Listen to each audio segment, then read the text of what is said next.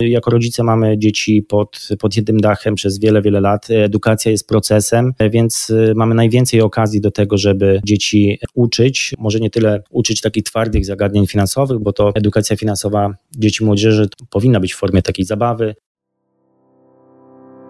Jak odnaleźć się w finansach? Jak sprawić, by pieniądze służyły realizacji naszych celów życiowych? Na te oraz inne pytania odpowiadają goście podcastu Po ludzku o pieniądzach, którego partnerem jest General Investments TFISA i który mam zaszczyt prowadzić. Nazywam się Radosław Budnicki, na co dzień prowadzę podcast Lepiej Teraz i nie jestem internetowym guru zarabiania. Rozmawiam tylko po ludzku o pieniądzach z ekspertami, którzy zrozumiałym językiem tłumaczą zawiłości finansów i to, jak sprawić, by pieniądze nam służyły, a nie nami rządziły. Serdecznie zapraszam. Witam Was serdecznie w kolejnym odcinku podcastu Po ludzku o pieniądzach. Dzisiaj kolejny odcinek z cyklu Edukacja finansowa i tym razem do rozmowy zaprosiłem Łukasza Grygiela, blogera, entuzjastę i e, propagatora edukacji finansowej e, wśród dzieci i rodziców. Łukasz na co dzień mieszka w Anglii, połączyliśmy się zdalnie, żeby mógł opowiedzieć Wam, w jaki sposób pomaga rodzicom w edukacji dzieci, w edukacji finansowej. Także moi drodzy, serdecznie zapraszam do wysłuchania tego odcinka. Łukaszu, witam Cię serdecznie w podcaście Po ludzko o pieniądzach. Bardzo dziękuję, że zgodziłeś się wystąpić. To ja dziękuję za zaproszenie. Jakbyś mógł na początek powiedzieć słuchaczom, którzy Ciebie jeszcze nie znają, być może tacy są też, e, czym się zajmujesz na co dzień zawodowo? Zawodowo od, od wielu, wielu lat e, pracuję w e, korporacji. E, początkowo pracowałem w bankowości, teraz troszeczkę inna, inna branża, ale blisko klienta. Natomiast bardziej moją, można powiedzieć, pasją też i od, od kilku lat i, i rozumiem, że to jest główny powód, dla którego tutaj jestem. Oczywiście. To, to jest właśnie edukacja finansowa dzieci i młodzieży bo to rzeczywiście jest temat, który mnie pasjonuje i, i od e, bodajże od 4-5 lat e, tym się zajmuję. Prowadzę e, blog i podcast w tym temacie, głównie dla rodziców, bo to właśnie dla nich, z myślą o nich właśnie to, to prowadzę. Sam jestem rodzicem też, więc to też jest taka taki e, sposób. I, Sprawdzenia na sobie. Dokładnie chyba. tak, tak. I też taka rodzaj motywacji też, e, bo, bo to na pewno też podtrzymuje mnie to jakby w, w trwaniu tym, tym przy, przy podejmowaniu różnych tematów czy inicjatyw. Też prowadzę warsztaty, zajęcia dla, dla dzieci. Lubię spotykać się też z rodzicami którzy, którzy też, podobnie jak i ja, właśnie edukacją finansową się interesują i swoją, i, i, i, swoich dzieci. Prowadzę też e, newsletter. Newsletter teraz właśnie, tak można powiedzieć, bardziej skupiam swoją uwagę właśnie na, na prowadzeniu newslettera. E, właśnie dla rodziców też e, być może będzie okazja jeszcze też o tym e, powiedzieć, bo, bo też w tym roku, na ten rok przewidziałem właśnie dla rodziców takie wyzwanie, długie wyzwanie. Mhm. E, co, co tydzień Będę o to pytał na pewno. Także będzie okazja e, to rozwinąć. Więc no tak, to, to, to jest takie główne moje, moje zajęcie poza, poza zawodowym, zawodową kwestią, którą tutaj wcześniej powiedziałem. Jak nazywa się Twój blog? 100 monet, chociaż ja mam e, kilka stron tak, tak naprawdę, które e, albo 100monet.pl, albo lukaszgrygiel.com, tam można mnie właśnie spotkać, to tam są właśnie te, te podejmuję tematy związane właśnie z edukacją finansową dzieci młodzieży. Jest jeszcze jedna strona finansoweinfo.pl, to jest e, newsletter dla osób, które prowadzą budżet domowy, to jest też taka nowa moja e, działalność. Wszystko to jest jakby powiązane ze sobą, wiąże się e, blisko, blisko tych finansów osobistych. Jestem od, od wielu lat, więc jest to, tak jak powiedziałem, moja pasja i, i tym się zajmuję. No właśnie, jak to się stało, że zacząłeś zajmować się tym blogowo? E, to był początek 2012 roku. E, to dla wielu blogerów e, w tamtym czasie Michał Szafrański zaczynał swoją przygodę i on chyba był takim powodem, dla którego, znaczy bardzo podobała mi się jego, jego działalność. Spróbowałem wtedy też od bloga finansowego dla, dla dorosłych, można powiedzieć, ale w 2013 roku urodził mi się syn i później przez, no bo to był taki trudny czas dla świeżo upieczonego rodzica i, i ciężko było to połączyć, tak, więc przez dwa lata miałem rozłąkę z blogiem, natomiast postanowiłem później, myśląc już o tym dalej, jak połączyć tą przyjemność głównie, przede wszystkim prowadzenia bloga i, i później już podcastu też, jak połączyć e, właśnie tą tematykę, którą, która mnie pasjonowała, więc te finanse osobiste też z wychowaniem dzieci. I tak padł na pomysł właśnie, żeby zająć się edukacją finansową dzieci i młodzieży. Z jednej strony korzyść jest dla mnie była taka, że, że e, no w jakiś sposób to prowadzenie bloga, podcastu mnie rozwijało i rozwija nadal. To też jest okazja do poznania wielu, wielu ciekawych, wartościowych e, ludzi, a z drugiej strony no to jest też taki, można powiedzieć, e, mm, traktuję to tak, też jak, jak, jaką formę misji, powiedzmy, bo e, no od wielu lat mówi się, że edukacja finansowa w Polsce kuleje, tym bardziej e, ten obszar w, u dzieci, czy obszar edukacji finansowej wśród młodzieży też nie, nie, jakoś nie jest specjalnie E, podejmowane przez, przez szkołę czy, czy różne instytucje, więc e, uznałem, że to będzie taki ciekawy temat, e, który którym można się zająć poza, poza pracą zawodową. Mhm. No dobrze, poruszyłeś temat szkoły, więc mam pytanie. Kto w edukacji finansowej dzieci powinien odgrywać największą rolę? Szkoła, Instytucje finansowe, rodzice czy samo dziecko? Żeby mm, odpowiedzieć na to pytanie, kto, kto powinien e, e, odgrywać największą rolę, to ja bym e, najpierw spróbował odpowiedzieć sobie na pytanie, co już w tym momencie się dzieje tak, w tych obszarach powiedzmy. I tak jeżeli chodzi o szkołę na przykład, to no tutaj mówimy, że od, od wielu lat chcielibyśmy, żeby taki przedmiot jak finanse osobiste pojawił się w szkołach. Moim zdaniem to jest, e, to jest takie pobożne życzenie, trochę nierealne. Podejrzewam, że w przeciągu kilku, jak nie kilkunastu lat taki przedmiot się nie pojawi. Jeżeli chodzi o e, nauczanie w szkole podstawowej w pierwszej, trzeciej klasie, to te początkowe klasy, tam e, są jakieś pojedyncze ćwiczenia, które, które podejmują tematykę finansową. Są to ćwiczenia, które pomagają dzieciom odróżnić banknoty, monety. Później czwarta, ósma klasa to jest ten, ten, ten wiek, gdzie tam e, tych, tych, ta tematyka się nie pojawia. W ósmej klasie e, pojawia się taki przedmiot jak wiedza o społeczeństwie. Trochę być może ten temat e, finansów gdzieś tam się przewija. W szkole średniej z kolei pojawia się przedmiot podstawy przedsiębiorczości. To jest, jak kiedyś sprawdzałem, około chyba 65 godzin w roku to też nie jest jakoś specjalnie dużo, żeby, żeby ten podjąć e, temat, e, czy rozwinąć temat finansów osobistych jakoś w pełni. Więc szkoła e, z tym, co jest obecnie, tak, i to, co mm, i, i ta, ta perspektywa, że, że niewiele się może zmienić, więc podejrzewam, że no tutaj się niewiele zmieni. Jeżeli chodzi o instytucje finansowe, no mamy na myśli banki tu w pierwszej kolejności. Młodzi ludzie w wieku 13, od 13 do 18 roku życia. To jest e, taka, można powiedzieć, grupa, ciekawa grupa dla tych e, banków właśnie pod kątem oferowania różnych produktów finansowych, bo to jest grupa około, chyba jest około 2 milionów e, młodzieży w tym wieku, więc oni mogą się za kilka lat potencjalnie stać klientami banku. Bankowość idzie w kierunku technologii, czy już jest ta tak naprawdę ta technologia obecna w, w bankowości, młodzież jest obeznana z technologią, więc tutaj też banki podejmują różnego rodzaju takie działania edukacyjne w, też w ramach swojej działalności chociażby mm, CSR-owej, czy też e, przy okazji oferowania produktów bankowych. Gdzieś ta edukacja też się pojawia i, i widzę, że tutaj jest, tak z perspektywy, z doświadczenia, widzę, że jest tego coraz więcej. E, są też fundacje, stowarzyszenia różne, które, które też prowadzą jakieś dodatkowe zajęcia dla, dla młodzieży e, w szkołach, przychodzą do, do szkół. No ale są to takie, można powiedzieć, pojedyncze lekcje, nie ma w tym takiej ciągłości. Na końcu pozostają rodzice, rodzice, którzy moim zdaniem powinni e, mieć największy wpływ właśnie na ten obszar E, obszar wychowania, bo tak naprawdę no, rodzice mamy, jako rodzice mamy dzieci pod, pod jednym dachem przez wiele, wiele lat. Edukacja jest procesem, więc e, mamy najwięcej okazji do tego, żeby dzieci uczyć, może nie tyle uczyć takich twardych zagadnień finansowych, bo to edukacja finansowa dzieci młodzieży powinna być w formie takiej zabawy, ale też w, powinna iść w kierunku takiej dyskusji czy rozmowy na temat, jak, czym są pieniądze, co one w życiu mogą dawać.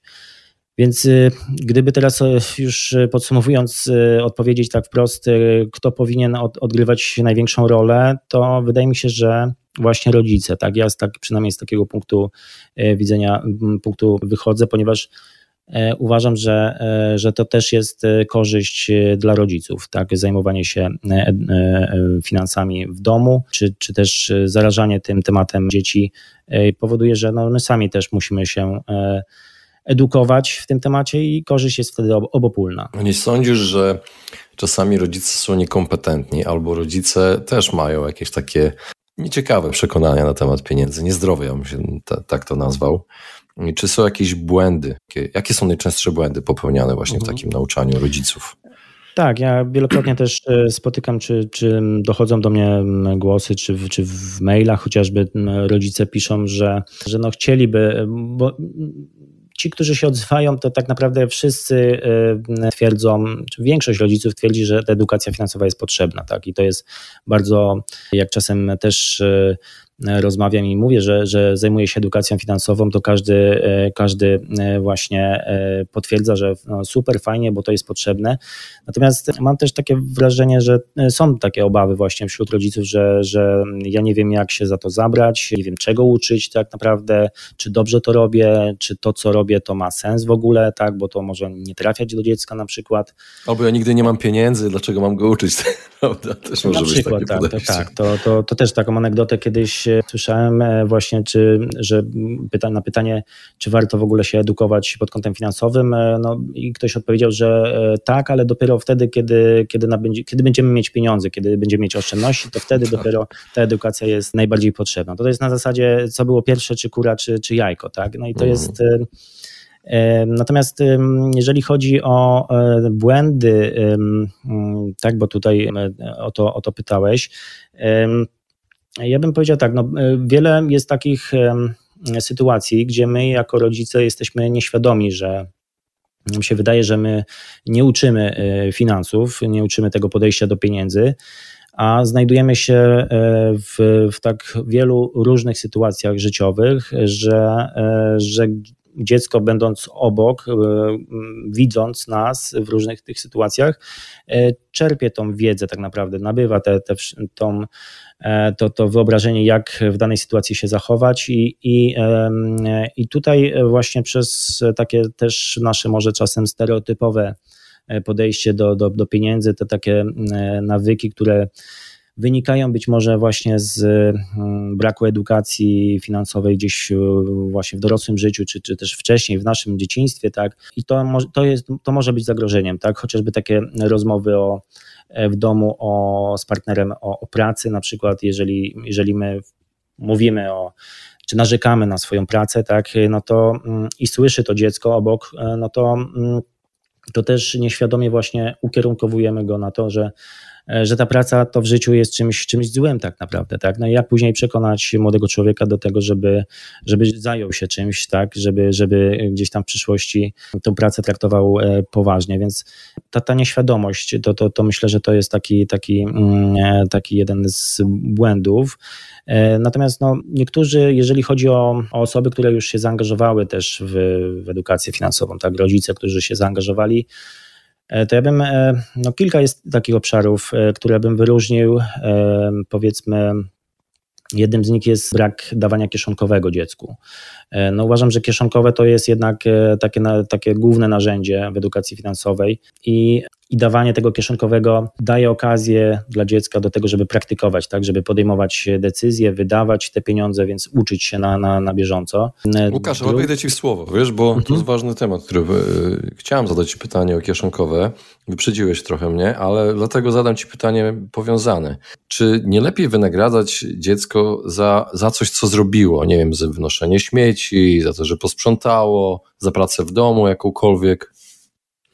No, to są właśnie e, obowiązki domowe, tak? E, więc to, to są rzeczy, które które my dorośli robimy też na co dzień w domu i, i nikt nam za to nie płaci, więc e, jest grupa rodziców, którzy są przeciwni kieszonkowemu i tak i, i, i twierdzą, że to, są, to, jest, to, są, to, jest, to jest dawanie pieniędzy za nic. W życiu prawdziwym, takim dorosłym tak się nie dzieje i tak nie ma, ale też z drugiej strony, no, jeżeli tych, tych prac domowych, za które moglibyśmy płacić dziecku, też nie ma zbyt dużo. No, jeżeli ktoś ewentualnie ma jakiś dom, e, większy dom, mieszka być może na wsi, no to tych prac może jest rzeczywiście więcej. To, to są, mam tutaj na myśli prace, które gdzieś tam my jako dorośli też możemy zlecać komuś, e, w, nie wiem, osobie trzeciej, czy, tak, czy powiedzmy firmom, tak, no to wtedy, wtedy zakładam, że też w, oczywiście w ramach, w ramach e, jakichś tam bezpiecznej, bezpiecznej, bezpiecznej pracy, tak? No, no to też część tej pracy mm, możemy, możemy oddelegować e, dziecku. Tak? Natomiast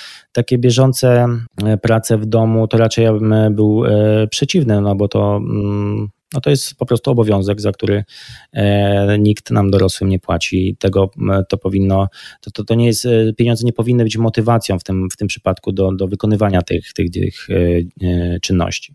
No dobrze, a e, czy warto zachęcać nastolatka, już na przykład nastolatka, e, do pracy sezonowej na wakacjach? Co to daje? Wiesz co, to zależy też, no bo mm, jeżeli e, Przynajmniej ja też e, słyszę takie głosy, że, że młodzież jest e, w trakcie roku szkolnego przemęczona, ma dużo zajęć, e, często też dodatkowych zajęć. To ten czas wakacji jest takim czasem odpoczynku. To powinien być przynajmniej czasem odpoczynku. Praca sezonowa to też, no jeżeli ja sięgnę pamięcią do, do swojego, swojego czasu dzieciństwa, to ja pamiętam, no, wykonywałem takie prace sezonowe, czy to zbieranie jagód, to, to, to było takie główne, główne zajęcie w okolicach e, czerwca, więc e, i to wiele mnie nie nauczyło ta, też, tak, więc to, to podejścia czy szacunku do pracy, więc takie drobne prace sezonowe jak najbardziej tak, prace, które, e, które dadzą okazję zarobić też młodym ludziom, ale też no powinno być to, to praca, która daje zarobek, ale te, ten zarobek powinien być, no wiadomo, jeżeli dziecko w trakcie roku szkolnego, powiedzmy rodzice dbają o to, żeby miało mówiąc tak brzydko, pod nosem wszystko, to e, i na każdą potrzebę, czy na każdą zachciankę rodzic e, zareaguje i, i tak naprawdę spełni tą potrzebę i zachciankę, to o wiele ciężej będzie za, zachęcić takiego młodego człowieka do pracy, wakacje tym bardziej. Więc generalnie no, ja bym wyszedł też od, od potrzeb dziecka, tak? czy, czy takiego nastolatka. No jeżeli, jeżeli tutaj w rozmowach z młodymi ludźmi, z rodzicem, chociażby, tak, rozmawiając z mm, nastolatkiem, e, podejmą temat e, potrzeb, jakichś e, marzeń, celów konkretnych, no to taka praca sezonowa i, za, i zarobek, który, który można uzyskać z tej pracy, no zbliża do realizacji tych celów, tak? Jeżeli to, to jak najbardziej, najbardziej mm, wtedy jest to pomocne, tak, i, i wtedy bardziej e, i ta praca e, jest pożyteczna, no bo wtedy też e, młodzi ludzie nabierają szacunku do pracy, a to też jest mhm. w dzisiejszych czasach no, ważne. A powiedz, jak powinien wyglądać taki plan edukacji finansowej dla dzieci i młodzieży? Co powinien zawierać? Plan edukacji finansowej nie tylko dla dzieci i młodzieży, ale też dla dorosłych, takie wytyczne co do, tego planu, kiedyś e, przygotowała e, taka organizacja OECD, to jest Organizacja Współpracy Gospodarczej i Rozwoju. Oni e, w kilka, w 2016 roku takie wytyczne, czyli list, cztery, wyróżnili takie cztery obszary w ramach właśnie edukacji finansowej i to jest jakby mm, dedykowane no, wszystkim krajom, powiedzmy, każdy kraj powinien dopasować dopasować jakby swoją edukację, czy, czy do, dopasować, no każdy kraj się troszeczkę uwarunkowania, czy też specyfika kraju jest inna, więc tutaj natomiast, natomiast jeżeli chodzi o te obszary, o te cztery obszary, one są bardzo takie, moim zdaniem, bardzo mm, powiedziałbym logiczne, tak? bo, bo jeżeli chodzi o pierwszy obszar, tutaj w kontekście edukacji finansowej dzieci i młodzieży, to tym pierwszym obszarem jest obszar e, pieniędzy i, tra, tra, pieniądze i transakcje, tak się nazywa ten, ten pierwszy obszar, a więc jest to, e, można powiedzieć, pierwszy etap edukacji finansowej. Etap, w którym dzieci po, poznają tak naprawdę banknoty, monety, widzą czy uczą się, w jaki sposób pieniądz krąży w, w gospodarce, tak, czy, czy no, jak ludzie się wymieniają tymi pieniędzmi i dlaczego. I, I, to jest jakby pierwszy, pierwszy etap. Drugi etap to jest etap zarządzania już swoim budżetem, a więc to jak, jak młodzież, która otrzymuje pieniądze, chociażby w postaci kieszonkowego, czy też jakichś prezentów, czy też dzięki pracy, uczy się e, wydawać te pieniądze, mądrze wydawać, podejmować decyzje finansowe, więc to jest też ten drugi obszar właśnie. W trzeci, trzeci obszar to jest e, bezpieczeństwo i ryzyko.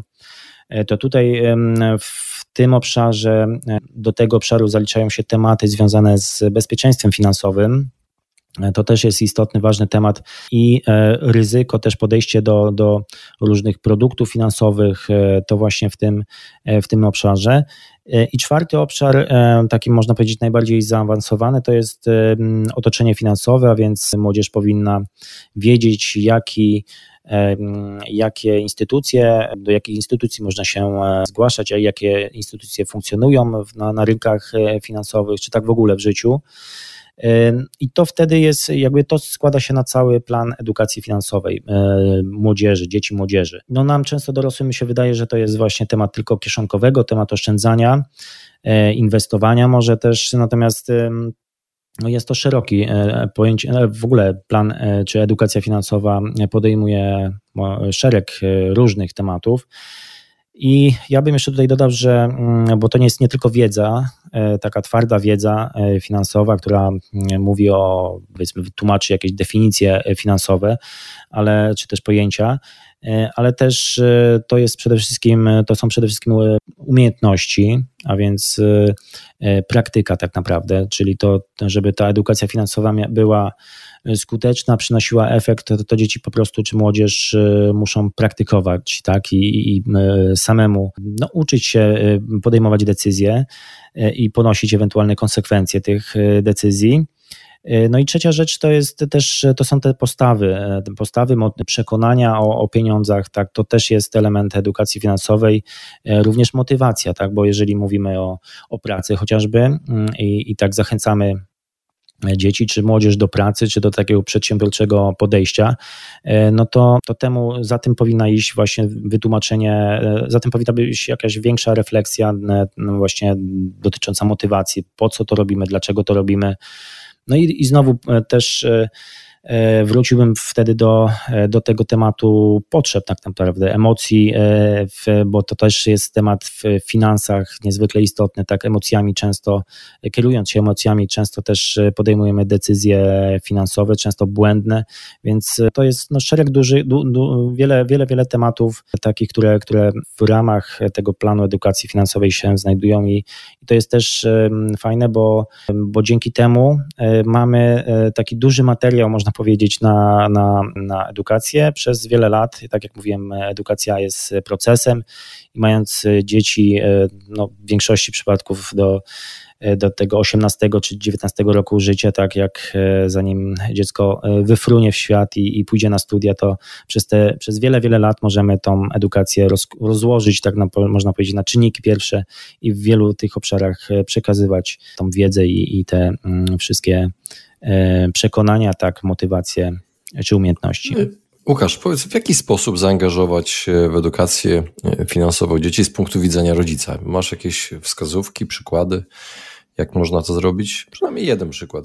Rozumiem, że więcej na Twoim blogu można znaleźć, ale byś podzielił się czymś. Tak, no tutaj w zależności to jest zależne też od wieku e, dziecka, tak, bo e, tych e, aktywności tak naprawdę i sytuacji, w których mamy okazję uczyć podejścia do finansów, uczyć zarządzania finansu, finansami jest, jest wiele. No, dla młodszych dzieci to wizyta w sklepie, tak, jest okazją do tego, żeby wytłumaczyć jak, czym są ceny, jak, jak płacimy za zakupy, inny sposób dla może nieco starszych dzieci pokazania, e, pokazania jak, e, jakie płacimy rachunki w, w domu tutaj, tak? jak, jak zarządzamy budżetem e, domowym. Więc to, to myślę, że to są takie bardzo bliskie tematy, które dotykają nas tutaj w, w takim życiu codziennym. No są generalnie, nie wiem, możemy wykorzystać też narzędzia typu różne mm, książki, książeczki takie dla, dla, dla dzieci, które są